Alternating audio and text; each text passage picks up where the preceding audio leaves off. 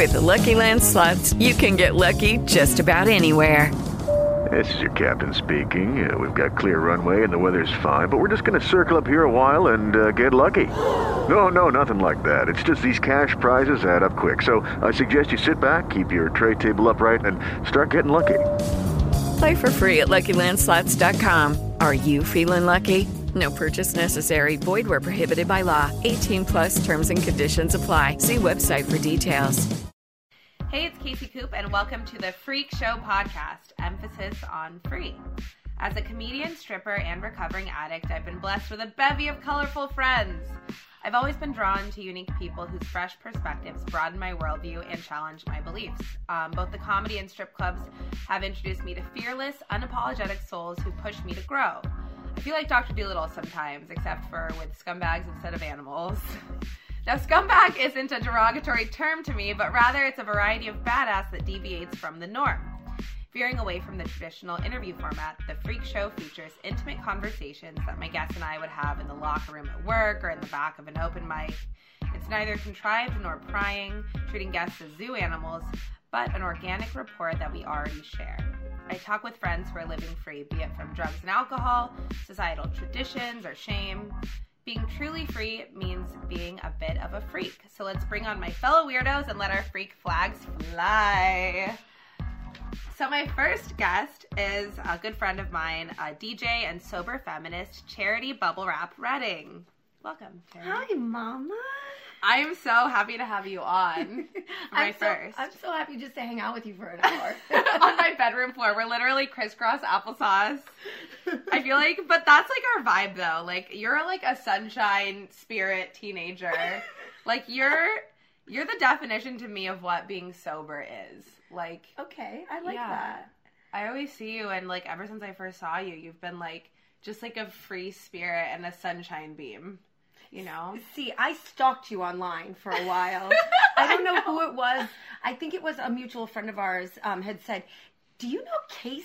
You and Casey need to know each other." Yeah. And then you like showed up in their thing, and you were saying something feminist and loud and proud, and I was just like. Oh, that's the Casey girl that so and so said I should, and I Really? added you, and I was like, I just, and then I read your column, and I was like, oh, my my god, I'm like, I just want to let you know that you're like my internet, like you give me life because I feel like I'm always the only one on like, especially Facebook, Yeah. saying the things that I say, and then you show up, and I'm like, yes, I'm not the only one. But that's why I like the internet. As much as people shit all over the internet, they think like, oh, blogs are evil and annoying. Like, no, it's given all these groups who didn't have a voice a big platform to connect and to get their message out. And I feel like meeting other feminists, like for a while, I felt like I was like standing alone in a cornfield, shouting at the top of my lungs, like trying to convince people that like women have worth. but then the internet's because of that, it just like slowly magnetized other people who like give a shit about women. Yeah, it's very true. And I feel like also the thing that's happened is like there's that saying that like people can talk shit on the internet to other people like when people troll us because it happens all the time um uh because there's no repercussions at the same time it's a safe mm-hmm. space for us women Yeah. who normally couldn't say the things we say online to mm-hmm. say because we aren't mm-hmm. going to have a man physically attacking us Physically as attacking us. to happen. We can press the block button, and occasionally, yeah, I have gotten death threats, and they're horrifying. Yeah. I'm not gonna lie, but like. Until there is a human being standing in front of me with a fucking weapon, I'm not gonna shut the fuck up. Like, you know, there was a minute where like I was, you know, I had my column or even right after, and I was still like kind of featured in a lot of things, and I'd get these really menacing or literally threatening messages, like death threats. And like, I, I cried. I cried all day one day. It's not like I'm I'm that fearless. I'm still a human being with feelings, you know, lots of them, unfortunately.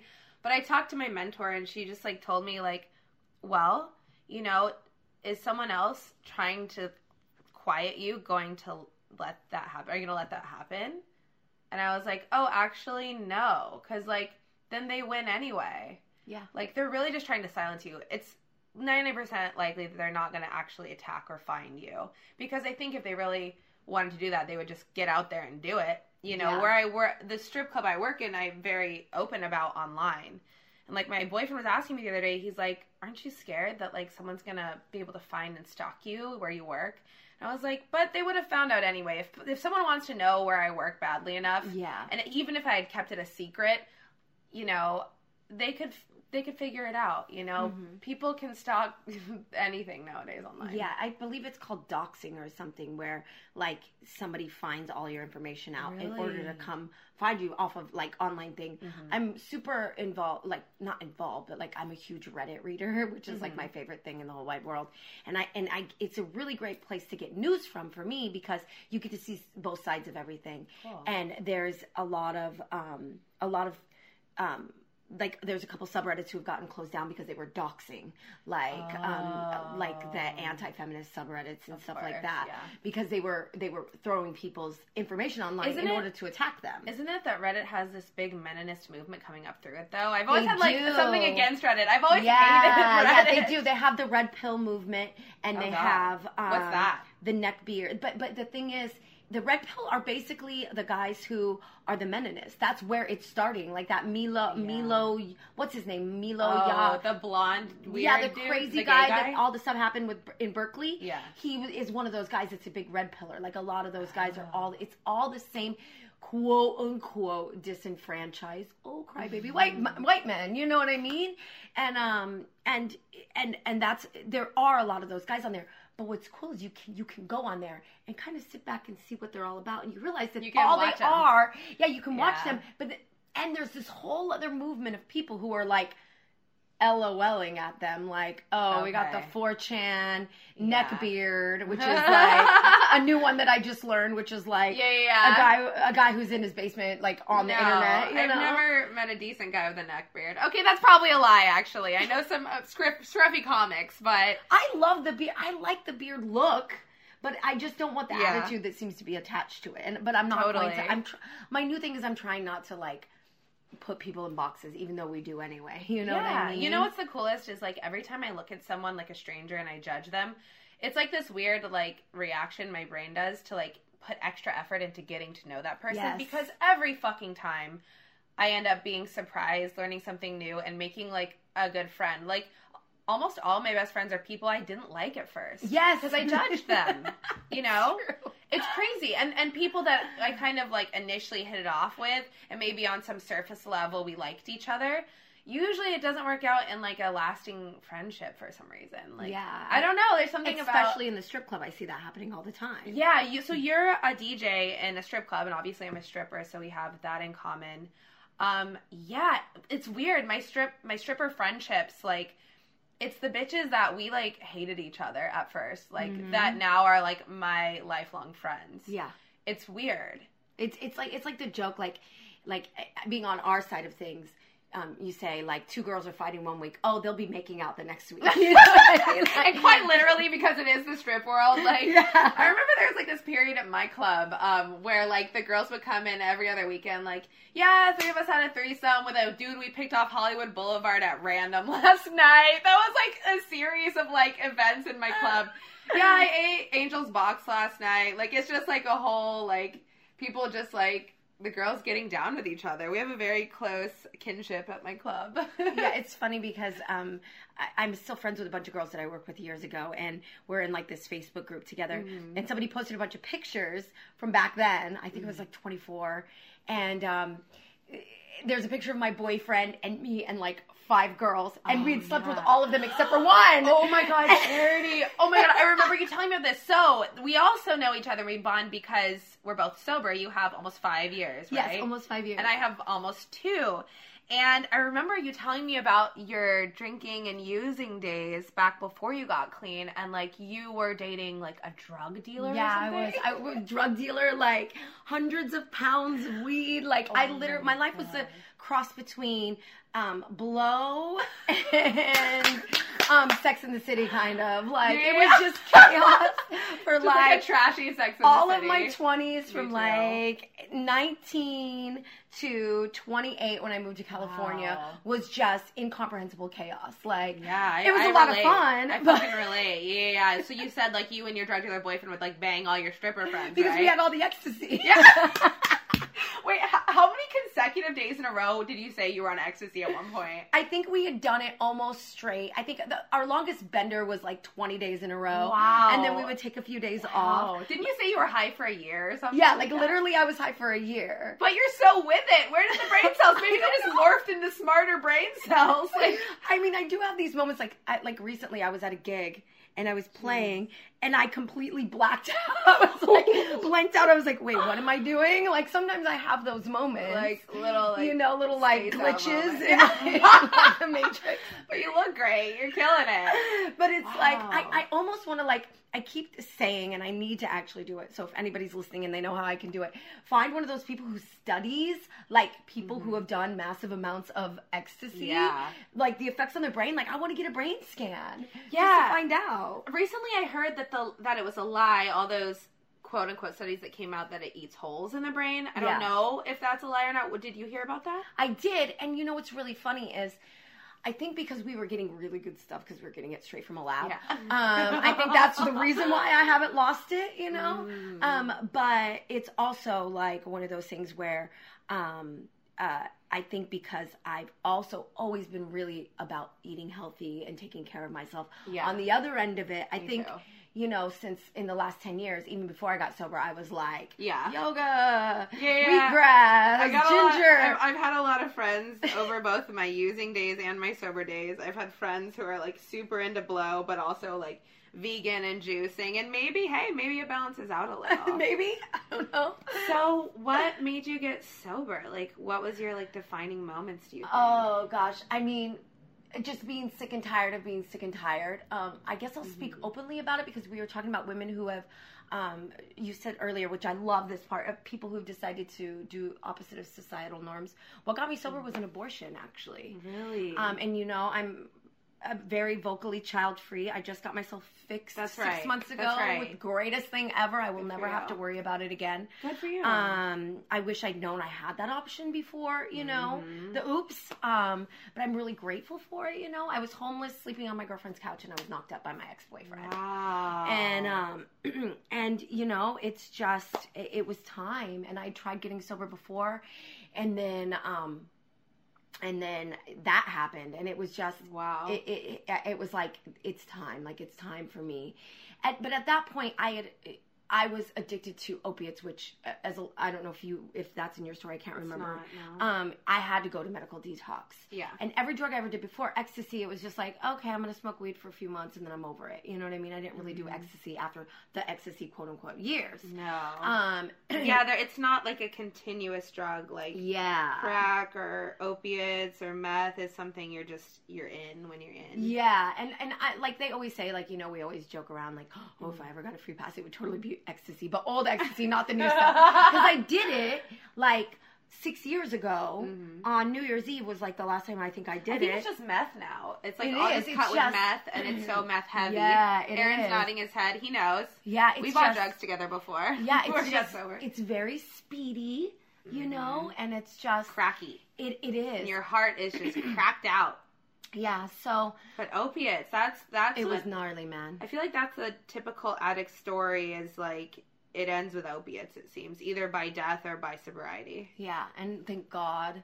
Yeah. I'd had a foundation from trying to get sober before, and I had mm. enough really amazing people around me that were like, you know, girl, like, you don't gotta live like this, you know? And um, So, who are these people that helped you get clean? Because I know I had my share of like, it was a handful of comedians, and actually just seeing another woman who works in my strip club who's sober for like 16 years. And I saw her having the most fun out of anyone doing the job I was doing that I still wanted to continue doing. I didn't want to become a goody goody, I didn't want to get clean and someone to tell me to put on a business suit and like, cover up my tattoos, you know. I still wanted to be me and I wanted to know there was a life for me in sobriety, even as like a rebel and a wild child. um, that's the thing is like there was our friend Mr. Wilson who you know. Oh, Um, him. But I actually ha- we weren't speaking at the time because I had relapsed and I had kind of lost track of him Mm. for for two years, and then and then uh, it was actually a group of girlfriends that I have that are normies, you know, who were just like, girl, when you I remember you being happy when you were sober before, and I was like, honestly, that is the happiest I ever was. Was when I was sort of sober before. What was the period of time for your first sobriety? Um, it was like 2008, and I got sober in 2012. Yeah, 2012. So you were sober for like a minute before. Yeah, I was sober for like a year. Okay. And then like towards the end I was like taking dirty cakes and stuff. It was just like gnarly, you know okay. what I mean? Yeah. And um uh and you know, I just I missed you know, that sort of thing, you know.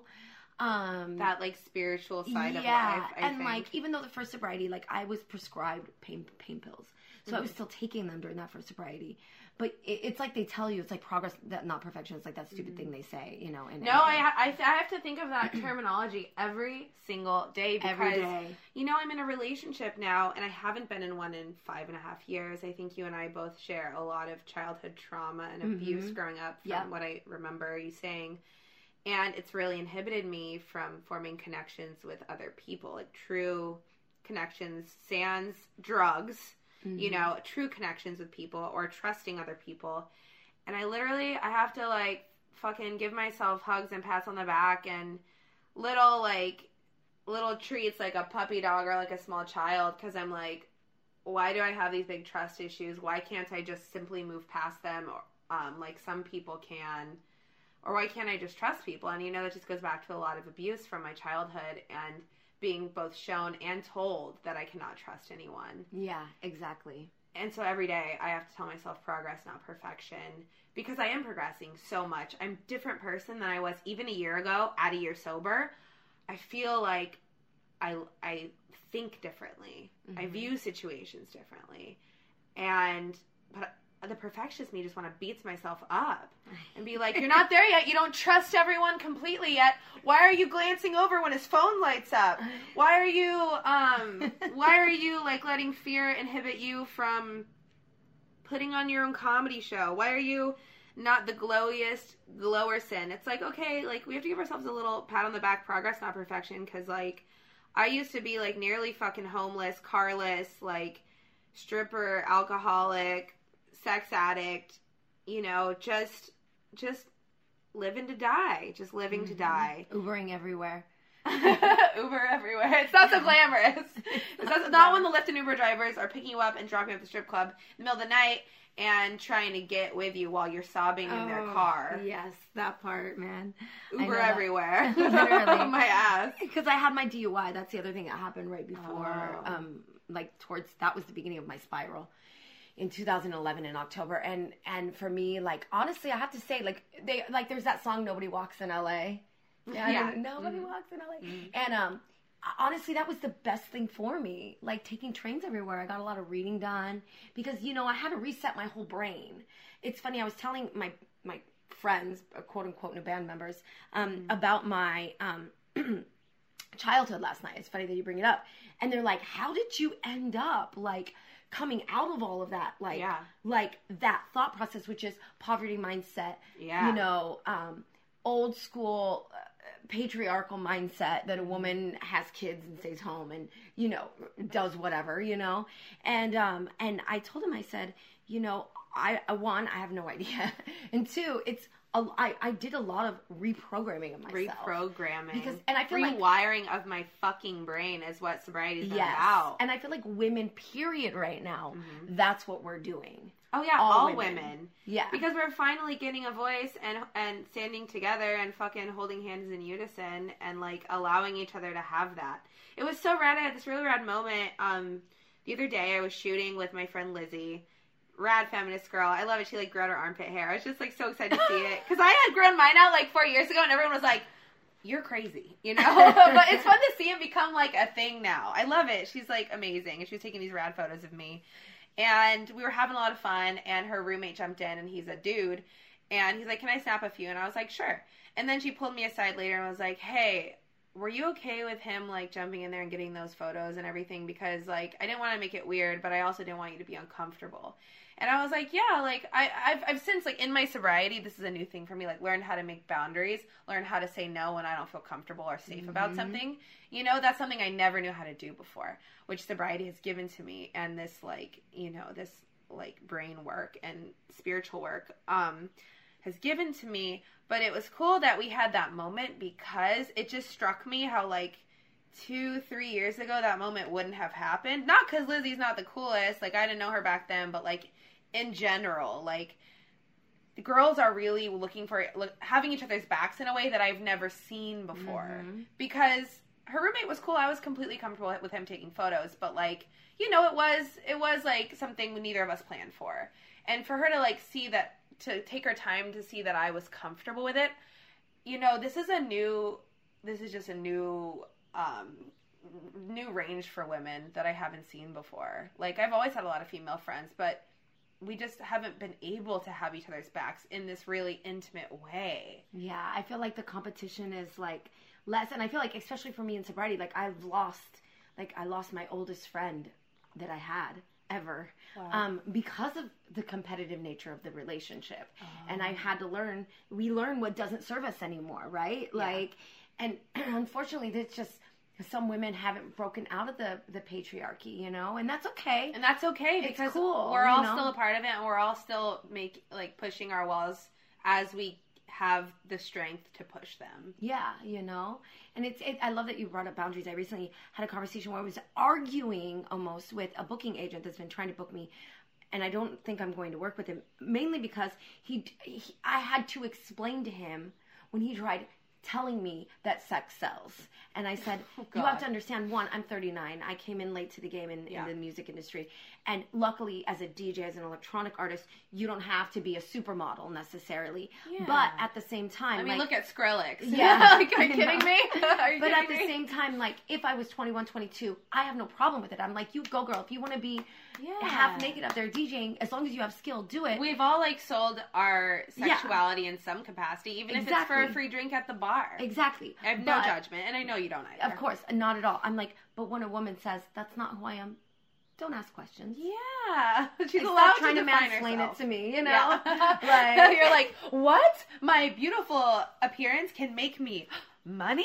I've never done that before. And I know. blush like, I oh, know. me? But I mean, he knows that I'm a DJ at that strip club. Like he understands that I understand that industry. oh, I met wow. him. But he's still trying to he- one of his you. artists was doing an event in one of our clubs and it was like i'm just like yo like you need to chill dude i'm not gonna wear lingerie at a gig Jesus Like- Christ. And you don't need to. you know like You know, guys so- don't have to like. There's so many fugly male DJs who are getting all the puss in the world. I know. And then I, it's so funny. Like, it's weird because I have these like moments. And then I, I, I posted this thing. I don't know if you like her, but I love her, Amber Rose. Oh my And- god, she's like, wait, did Oh. you see that? I posted that on Facebook, the quote she wrote, and then I saw you posted it on Oh, I think I stole it from you, maybe. Yes, bitch!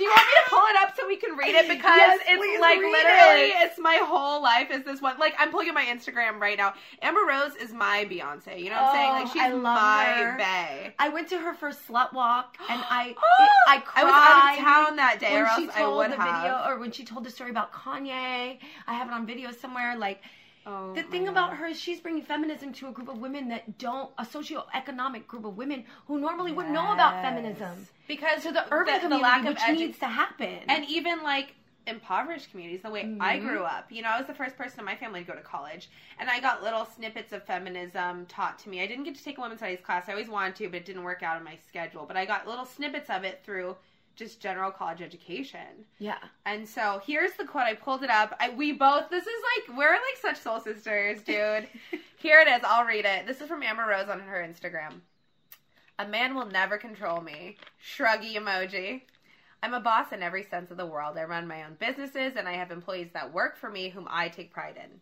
I'm never going to just sit down, be quiet, and look pretty for anyone. That will never be me. I am personable, funny, compassionate, and loving. When I walk into a room, I will be the center of attention. Always. It's just how God made, made me, just like Sebastian. I'm a ball of sunshine and my energy is always positive. This reminds me of you, Charity, in every way. I'm never going to dim my light because of your insecurities. So if you're an insecure man, stay the fuck away from me, period. Go get you someone that's convenient because I'm not her. I will never apologize for my confidence. You're either going to get with it or get lost. Oh, I love her. Yes, Isn't queen. that just like everything? Is So here's everything. the story. I posted that, And this guy that I was seeing a few months Oh, ago, another guy with his opinions. and he hits me up and he basically tells me, Mm. um, because you were saying that a, a boy could be ugly and, and DJ, right? And he's also a DJ. And he hits me up and is basically like, you know, y- y- that saying stuff like that is going to attract the wrong kind of guys, and you know, What's real the men, wrong kind of guy? Yeah, someone like- who respects you as a whole human being. yes. And so, Hmm. and this guy's like very, very like conservative, like church conservative. And so we had this crazy conversation. And at the end of it, I, I told him, I said, you picked the wrong day because it was the same day that the booking agent messed with me. and I was Oh, like, no. here's my problem. Like, one, it, it shouldn't be about women and men completing each other. We're two autonomous human beings Yeah. who have our own thing going on, enhancing each other's lives. and complementing each other, like exactly. complimenting each other's both strengths and weaknesses. That's exactly. how I feel. Or woman and woman, man and man, Yeah. whatever, whatever you know, gender fluid you identify as, right? And so then at the end of it, I brought that up what you just said. I said, you know, if I want to wear a t-shirt and jeans to the gig, like a, a guy can wear t-shirt and jeans. Boom. He can be that guy. He can be pretty boy um, Calvin Harris. Boom. Yeah. He can be that guy. If he wants to wear a marshmallow on his head, he can be that guy. Like, why could and, and I said this to my best friend. Can we sexualize a marshmallow? Is that possible? That's the thing. I said, could you see a girl showing up with a marshmallow on her head, trying to DJ with her titties out? With her, I was gonna say with her titties out, with her titties out, with marshmallow pasties. and like, you know that she would get thrashed by the community. People would just tear her apart. Yeah. And it, it and it and it sucks. Would if, if I was twenty one and twenty two, would I want to be like half naked and course, DJing? of course. Heck yeah, Of because course. if you've got it, flaunt it. Of course. But the reality is, is that those girls still don't get the respect. And Mm-hmm. I said to this human being, I said, it doesn't matter what a girl dresses like, acts like, whatever. Every human being, no matter how they act, male or woman, if we have to f- include men in this conversation because their egos are going to get hurt. Um, Let's just exclude them this from this conversation. Can we please? everybody deserves respect, no matter how you dress, how you. You know, as long as you're not walking up to people and sucker punching them in the goddamn face, Yeah. you deserve respect as a human being. Of course. you know like and so it's just it's I, i've literally been going through it lately as you can tell by my facebook Girl, I understand. I know. I think like before I got sober, I was definitely I've always been like my voice on the internet and my voice, you know, in comedy has always been very feminist. And even like I'll say before it was cool. I got a lot of shit for it. But it is really rad seeing like so many more feminist voices come out and also people that like didn't think they were feminists like being like, "Okay, that might be a thing for me." Um so I want to ask you um What's it like being sober and working as a DJ in a strip club? Because obviously I'm a sober stripper and we can relate upon this. um it's really interesting like this bruise that's finally going away is because i broke up a fight the other night Oh my god! See, this is what I try to tell people. It's never a dull moment. Like I love my job. It is never a dull moment. um and as you know i took a six month hiatus to do a live streaming gig um and then i just came back um And you're already throwing bows. like literally you know it's it's it's it's it's an interesting dichotomy one it's like breathing for me because i've been in the industry on and off for so long Yeah. and like seeing these girls who are little miniature versions of me back in the day Yeah, um and same. then um and then i also get to be a source of light in a very dark place That's how I felt you know because there seeing- is some darkness in the industry you know what i Oh, mean yeah, yeah, there is there's- in every industry You know what it is? There's an undercurrent, and then there's just floating atop the waves. That's sort of like what I've best sort of heard it described as. Like, if you like, oh, I forget the quote. Jacq the Stripper had posted a cool quote on one of her comics from an older a house mom of a strip club, who said something like, "Just keep your like keep your surfboard above the waves essentially. Because i've been in both parts of it. I started dancing and i was still drinking and using for about three months before i got sober. So i experienced it as like what uh, it was painted to be in the movies. And i think i was projecting that my judgment of the strip industry so that i was manifesting that all around me i was being bitchy to the girls i was big headed oh i've been to college you know i'm so cool and like thinking i I was know above the girls. industry thinking I was above. no girl, and I see them now. I see those baby strippers now, and I resent them. But then I'm like, Casey, check in with yourself. Remember when you did that? Remember when you were a big-headed, egotistical baby stripper who had been to college? I have a I have a friend who's been in the industry forever and is still like that. It's because sometimes we there, there's so much projected societal shame upon our industry. There are only certain like things we have to hold on to at times when we're not strong enough in ourselves to keep us okay in the industry Mm-hmm. because otherwise we like people always say when are you getting out of that industry you know you have a shelf life they say like you can't do that forever your body's gonna give out on you blah blah blah Nobody blah, ever blah. says that to athletes. why right? Yeah. No one ever says that to like like like a football player or a soccer player or a basketball player. Nobody says, oh, "You know your body's going to give out." or construction worker. Maybe Yeah. they do, but I feel Oh, like they hear it in less of a uh, co- condescending way of being told, literally what I've been told, that you have a shelf life. yeah, like um, some of the girls at work life. who are in their 40s make the most money out of anyone. and I mean that. But, um, oh God, what were you saying about the, oh yeah, just like, oh, when I went into the industry, I was like still drinking, using, and I had was big headed ego maniac, you know, hot mess.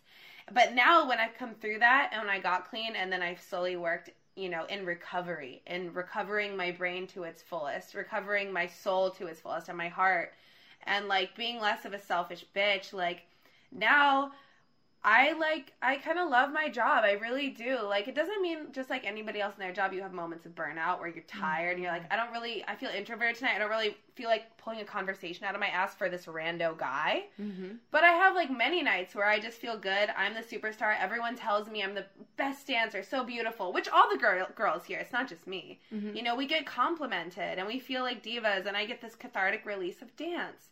So I, I see both sides of it, and I don't see it. Like when I go to work, I don't see that darkness that I saw when I was still drinking and I was like very suicidal. I don't even like view it through that lens anymore. It was only that lens was on when I was like blocked off to the world and I was in my addictions. Yeah.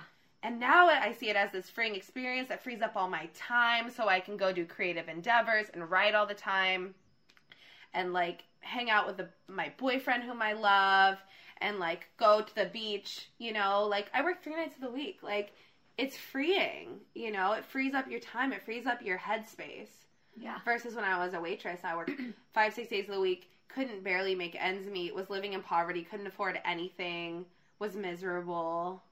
Yeah, I know? mean that's the thing about the industry is that it's it's funny because I wish I like they always tell you the only regret that I ever have in like a lot of my stuff is that I wish I had um I wish I'd saved a lot more money back when it was still good before Yeah. 08 uh, the before yeah, the it's not crashed so good anymore. or before the internet showed up, you know, because the internet took a Yeah. huge crash with the industry. The industry used to mm-hmm. be a guy could come in and he could see a pretty girl because he couldn't mm-hmm. see a pretty girl naked except for in a magazine. Then a nudie mag. Yeah, But, which like, hidden like in in the lower drawer of his office. You know, I, I mean, I hear that from the strippers who've been doing it a while, all the time. Like the internet cut into it, and like I think camming with that, and like I guess like maybe just like dancing in LA. Like there's so many pretty girls on the streets wearing about as much clothes as we wear at my club at a you can bikini go. bar. You can go on Instagram and see titties now. Yeah, so it's like, why would they pay all this money? But you know, there's something to be said about the physical contact, human to human skin. Yes, you know, that's which is the difference between now and 10, 15 years ago. Never used to be any contact at all, and like ever. Like they touch your leg, they were out. That's kind of like my club, but Yeah. a lot of clubs are not. Now it's like Not- BJ's full contact, VIP. yeah, full contact. Full contact. Oh, dude, last night it was crazy. I was like giving this guy a lap dance. I look across the lap dance room, and my girlfriend is dancing on this guy, and he. I have not seen this happen before. He reached on his pants. He's about to pull his cock out. Oh god. Oh my god! But she scolded him, and apparently he had come in his pants though at some point. I mean, it's interesting because once the advent of the, the contact happened, guys got oh. craftier and craftier. Then they just slip a condom on because you're getting a lap I've heard that and, before. and then that way, if they come in the pants, it comes in the condom. Which honestly, I I think if if I was in that situation, I kind of would rather have the guy do that Yeah. than to come in his pants and you know, like it's just I don't really grind, actually physically grind on them for very long. Yeah. I don't think any girl does, but Yeah. I mean, Some guys are easier than others. Huh? Yeah, exactly. You know, some guys, you know, haven't had it in a while or whatever. You know, I'm being nice right now. yeah, it's crazy. And it's interesting, like you said, being like such a light in the club as a sober person. Do any of the girls ask you about sobriety? Yes, and I, I take them. I've taken them before. It hasn't really stuck with anybody, you know. Mm-hmm. As you know, like sometimes it sticks. It, Very rarely it does. You know, Mm-hmm. I, think that what it is is once again it's that reprogramming, reprogramming your brain to think differently. Sometimes it's like I was I was watching this thing where um, Hillary's first, you know, um, uh, interview after she when she finally ended, like came out of the woodwork recently, Yeah. and she said, "I think that what happened is that people are so used to it being a man, a white man in Oh, yeah. charge, that yeah. Baby daddy Obama was a little different, you know what I mean? And then like that was different and it took people a lot to swallow that. That her following up and having it be so different Yeah. was just too much for people. It was too much. And um and that's that's literally what we do as human beings. Chaos sometimes is easier if that's all you know. Mm-hmm. Poverty is easier if that's all you know. Mm-hmm. Uh, abusive relationships are easier if that's all you It's know. harder to rewire your thinking than to like be in like like it's it's harder to rewire thinking and like get out of dangerous situations than it is to just like be in a happy situation for me. Like it's taken me 28 years to start therapy. And that's doing like after doing all kinds of spiritual work and meditations and gratitude lists and talking and I don't know, it just it's taken me a long time to get there because sometimes like opening up that Pandora's box of pain is um, just way too much. And I get it, and I get why people stay in their same patterns. Um, I did, and I still, I still do. Um, but I'm actively trying to change those patterns. But I got to tell you, the perfectionist in me always wants to give up. Is like, oh, you slipped up again. Like, you are not the most loving, compassionate, joyous person today. You know, you picked a fight with your boyfriend over nothing. Like, you might as well just kill yourself, Yeah. bitch. Like, that's the inner dialogue because when you grow up with a lot of emotional abuse, being told that you're inherently bad, you're ugly on the inside, you know, essentially, like, no one's really loves you, they're just telling you that to fuck you. Um, it's painful for me to let someone in you know, I, I think like obviously I think it's kind of painful for most people to let someone in the chance of getting hurt. But when it like validates all of these like really negative self talk that's like, you know, burrowed into my skull from emotional abuse, um, yeah, it's like easier just to stay alone and kind of just be like vaguely miserable all the time. Which um, I'm not saying being single is al- always that way. I had some amazing happy times just loving me single. Um, but I just didn't want to let anyone in because like just the rewiring is too painful, Yeah. you know? And when you see people repeat the same unhealthy patterns over and over, I guess I do have a lot of compassion for that because like I fucking get it, you know? Change is like Hard real interchange is the hard. is hard. That's that's the hard stuff. That's the really hard stuff. Like, I think it starts sometimes. Like, I hear a lot of people talk about like changing their friends, and I'm like, that's that's a good step. Like, if you're surrounded by people who don't actually care about you or treat you well, that's a good step. And that's sort of where I started. But it was sort of just a pushing everyone away. And like, yeah, that cleans house, but like, am I really letting in, anyone in and doing that real inner work where I can let them into my heart? You know, Yeah. It's hard, dude. It's fucking hard. And it's interesting. I feel like you know our industry gets that stigma of like daddy issues, and you know mm-hmm. someone's always like, "Oh, daddy issues." Yeah, yeah, yeah. And I'm joke. like, I feel like everybody has daddy issues. Like Marianne Williamson, if you know who she is, has do. this has she's this book great. called A Woman's Worth, and she talks about how what happens is that when men have daughters, at a certain point they become women, young women. yeah. And a lot of men, if they haven't been given the skills, like most of our fathers and stuff haven't, they don't know really know how to deal with a young woman that they can't sexualize. You know what I mean? And even then, like you start growing female like Anatomy. and so they push you away. Almost every girl has issues of their dad pushing them away, or Mm. or if if it's worse, like my story, where it's like a stepdad who did, didn't didn't want you and a biological father that, that was never around, um, that was non-existent, then it it it it creates this sort of like what we do is we grow up trying to recreate that that pattern Yeah. so that we can have a different outcome. Hmm. And it's like Interesting. and that's so women it, it, it's it's like this weird thing with women especially with our dads because that's your first male influence in your life Yeah. you know and so it's interesting because i feel like all women have that no matter what industry you're in it's just that we're working Mm-hmm. with men so we're going to be acting out on those from that first that first experience so Yeah. we're going to be interacting with them as we do with all men Yeah. Whereas like a teacher doesn't interact with that's had the same experience that we have. She Mm-hmm. doesn't interact with men on a, such a high volume of basis. Sexualized level. Yeah, that that we do. So Yeah, it's very high volume. It's like Mm-hmm. speed dating. You're sitting with a guy 10 minutes, 15 minutes, 20 minutes, 5 minutes, just go, go, go, go, go. Yeah. And like it's hard not to like see them as just like a wallet sometimes. And like when I went into the industry, I still had so much hatred and vitriol towards men because um not because of my father, but just like the way that like I'd never been accepted by my male peers in comedy at school, um, in friend groups to like speak up as loudly. I've always been the class clown, the center of attention. Like Amber Rose's quote, like I will be the center of attention. I will be a beacon of light, and I'm not going to dim it for you. That's how I've always been. I wanted everyone to look at me and everyone to laugh at my jokes, but like guys would just like if I told a joke in class, I'd mutter it under my breath. The guy sitting next to me would repeat it louder, take all the laughs. It happened Yeah. all the time. Yeah. So just like my hatred of men not treating me as equal, stealing my jokes, not giving me respect as like an intelligent being. Um, like I went to the strip club hating men. And, you know, in my spiritual growth, like I don't really hate men as much anymore. I've I always have like some like low level of like kind of like distaste for them.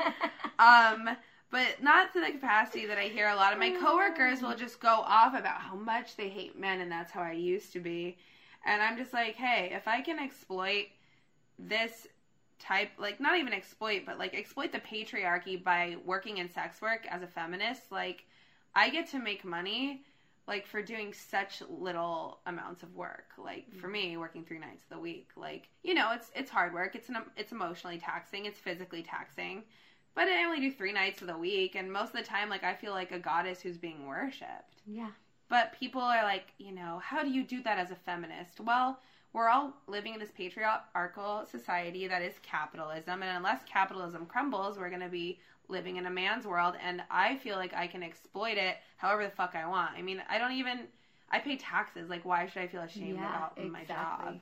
I also feel like what's happened um, in the last, the reason this industry is so big, and it's really we're, the, the industry hasn't been around that long. It's been around maybe, you know, sixty years, seventy years at the most, and it post dates, um, uh, like brothels, right? Yeah.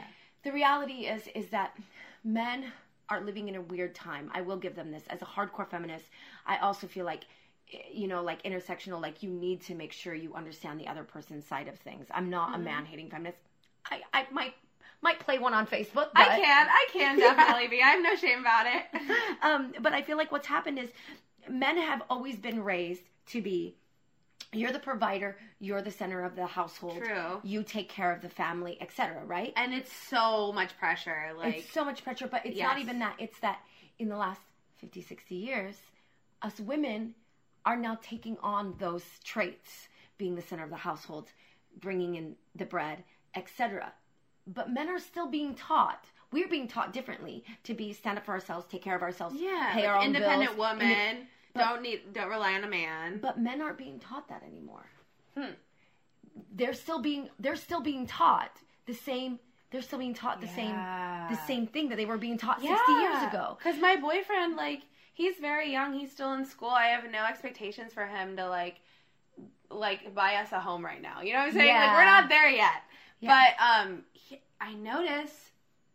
I never noticed this before, like with a partner. Well, I was younger with my last boyfriend, but even at 23, he feels so much pressure to provide and build a solid career and stack money and make financial success for himself, um, even take care of me. Yeah. Um, we're not even living together yet, but there's he I see that he feels that pressure. He might not always say it out loud. He'll say it in so many ways. Mm-hmm. But like I've talked with my mentor about that. Like guys still feel this pressure that like I wasn't even aware of because of what you're saying, which is like the way I was raised was like go to college, get an education, provide for yourself, do not rely on a man.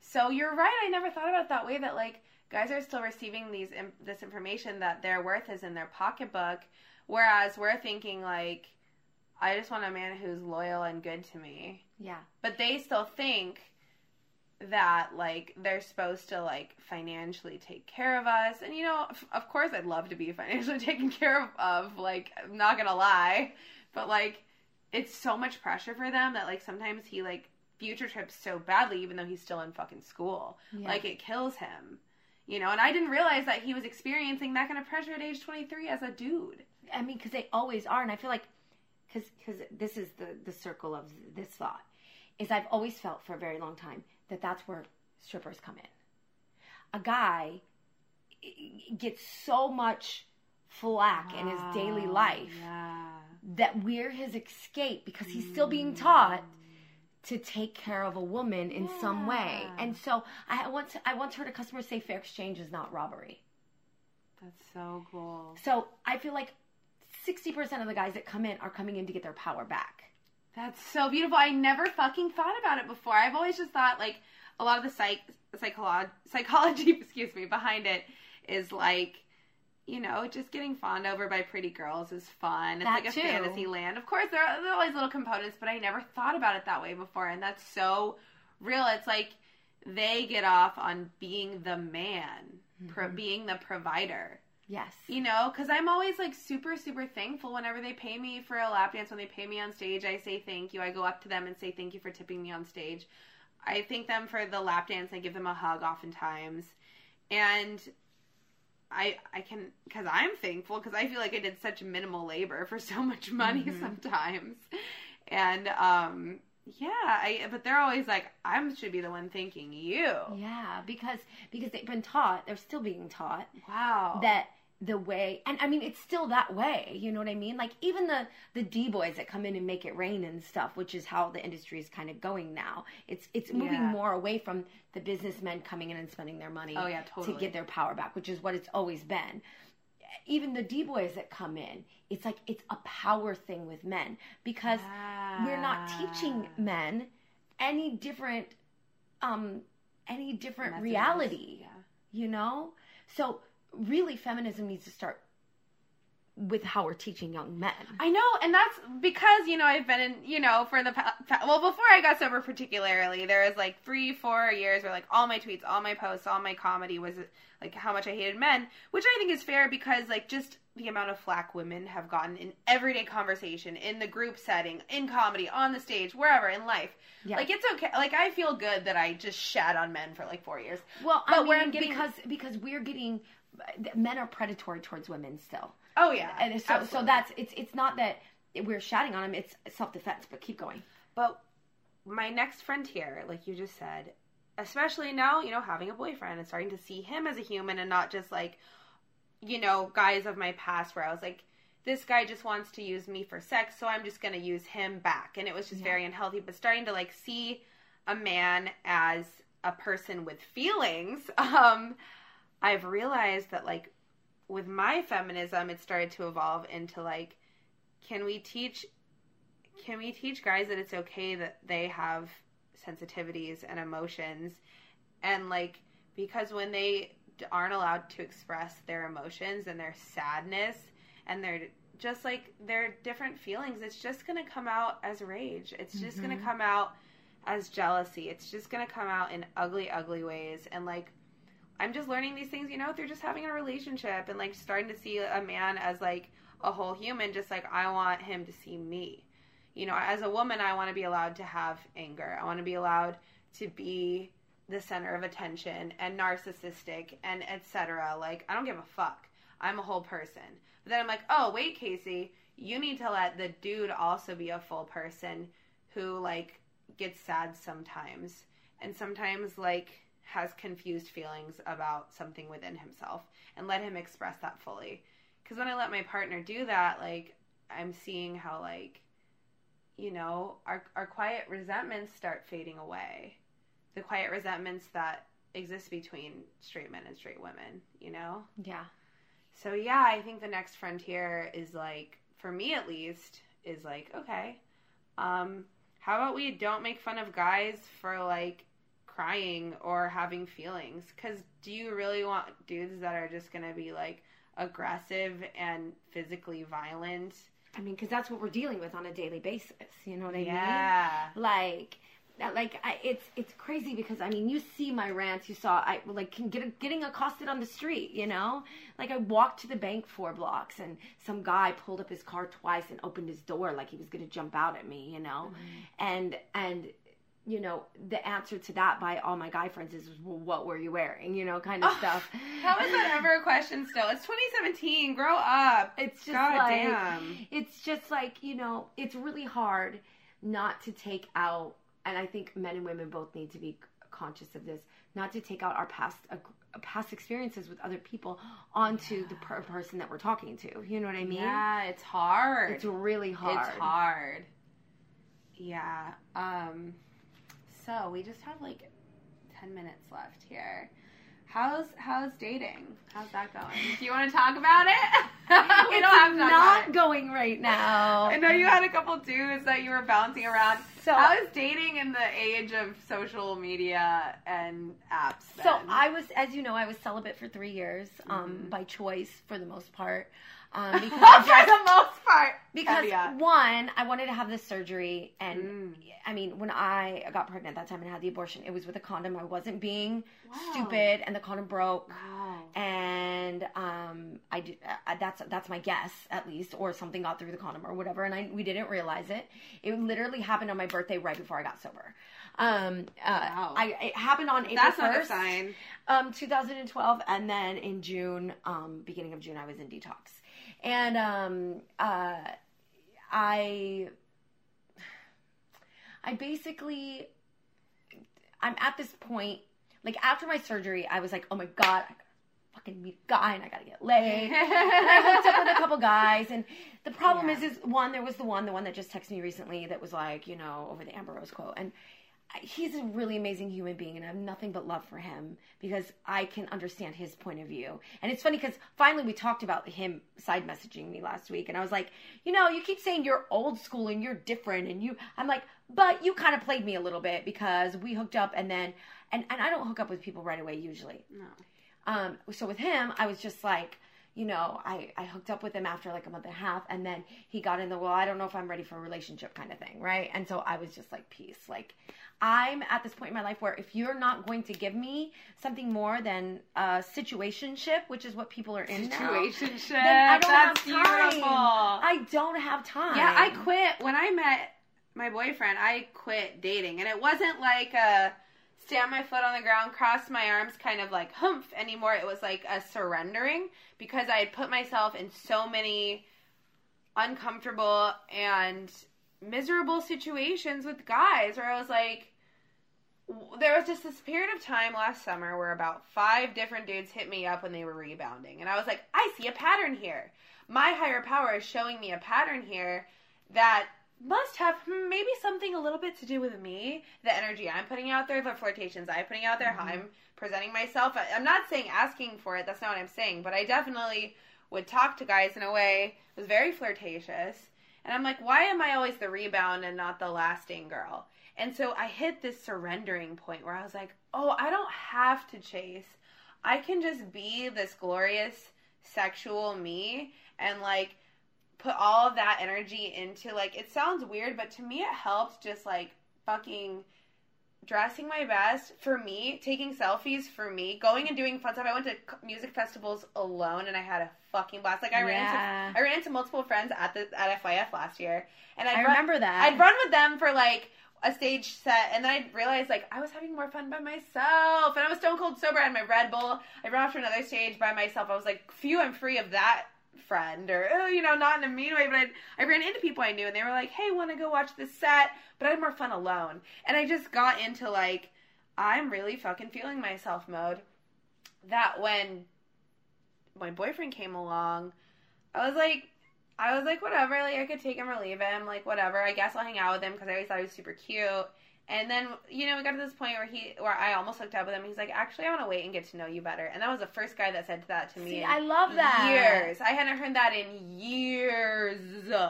So it was just like, it was so cool because it was just like, oh yeah, like there is this pattern where I just hook up with guys and I throw them to the side because that was what I was about to do with him. Because I just get too much in my own head and I don't want to let people in. See, my thing is opposite is that I hook up with people, I get to know them a little bit, hook up with them, and then I go into full blown relationship mode. Which is so like I was always in. I was never. I never had like a sleeping around phase really.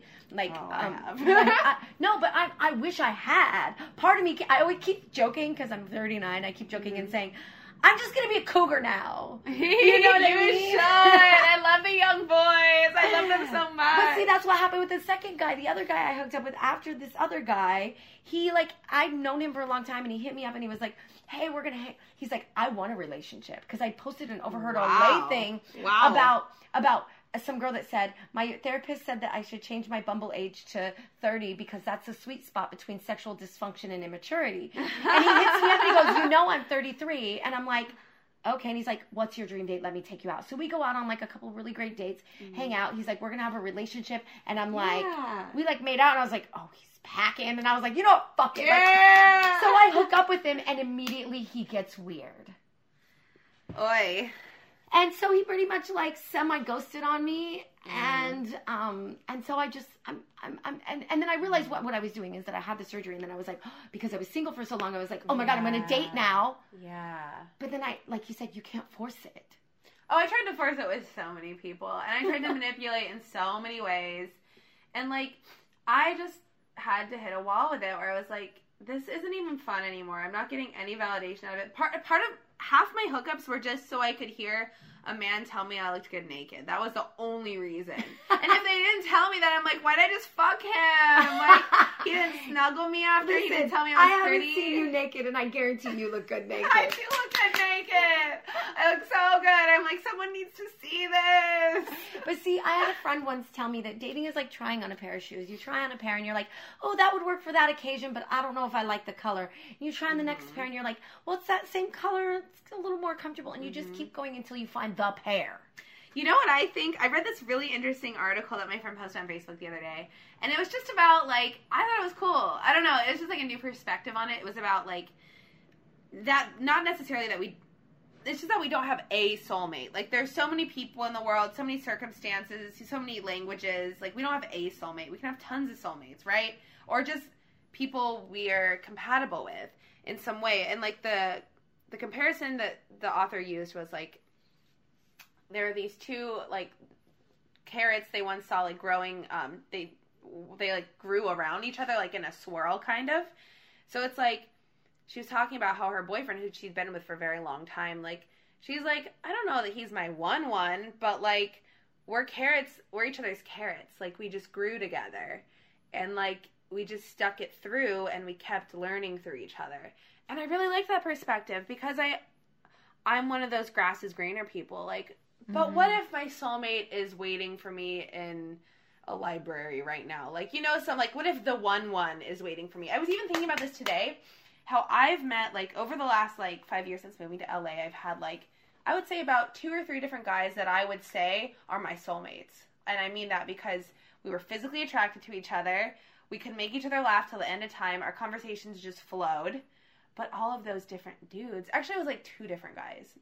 Two different guys I can think of off the top of my head since I moved to LA that I'm like they're they I could see myself with them forever. Mm-hmm. We just really are compatible physically, emotionally, humor wise, but neither of them was ready for a relationship. They were both in a in that place wherever it was in their life because of whatever was happening in their life because of X, Y, and Z where they're like, I can't do it and they I know they felt the fucking chemistry as much as I felt it.